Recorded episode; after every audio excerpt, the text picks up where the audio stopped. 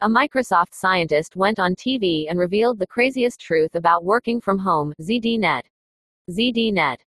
The 19th of September 2021. You've already decided. You've had long enough. Working from home either works for you, or it doesn't. You may, though, have very specific, subjective reasons for your decision. Many believe I suspect that working from home is simply more productive. Personally, I'm sure it is. I always found being in an office a mildly disturbing experience. Unless that is, I really, really like the people I worked with. A somewhat rare event for me, I'm afraid. Yet I was moved to marveling at humanity's dexterity with contradiction when I happened upon the TV appearance of a very senior Microsoft scientist. I'm right. No, I'm right. Gracing the screens of Seattle's local station King 5 was Jaime Teevan, Microsoft's chief scientist for experiences and devices. This is a job I never knew existed and one I surely should have applied for. She explained how the current state of doubt, are we going back to the office or aren't we, is in some ways more uncertain than the sure truth of lockdowns and office closures. Still, over the last 18 months, the one ironic, almost stupefying thing that Microsoft has learned, said Teevan, is that there is an absolute and even divide over which work location is more productive.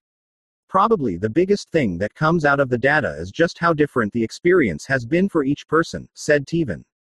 Surely, though, there's some sort of democratic consensus about which location incites the better results? You look at the people who are really excited about remote work, said Teevan. We see that 58% of those people really value remote work because it allows them to focus. Instinctively, I want to believe this partly because this has been my own experience over the last 14 years of remote work. Teevan, though, was ready with the punchline, and when you look at the people who are really excited about going back into the office, we see that same number, 58%, who are really excited about going back into the office because it allows them to focus. It's an entirely maddening world, isn't it? It might make you refuse to run a business and instead spend the rest of your life talking to donkeys, an activity I strongly favor. It's all about sustainability. No, not that sort of sustainability. Because she's a scientist, Teevan sprinkled the conversation with delicious nuance. In essence, there's productive, and then there's productive. We're seeing that people while working remote are able to be very productive, she said. Like, we're getting a lot of stuff done, but not necessarily in a way that's sustainable. Well, yes. If you're like many companies that have taken liberties by treating their workers as if they're permanently on call, you might imagine their effort isn't sustainable. For Teevan, though, a lot of the things that sustain us are the ability to take breaks and take care of ourselves, the ability to connect with people and build relationships. And even the ability to brainstorm and innovate and think about new things. This, she said, was more the definition of doing good work in the long term. Ergo, working from home is more about checking things off our to do list, while going back to the office is more about innovation and collaboration. Perhaps. But how can that possibly square with the great, crazy dichotomy of the same percentage of people insisting they're more productive at the office and not? Look what we found empathy. And then came a sentence that made me wonder about the sort of people who work at tech companies, and, in this case, at Microsoft. Teevan said, We have developed a ton of empathy this past year for what it means to be working from home.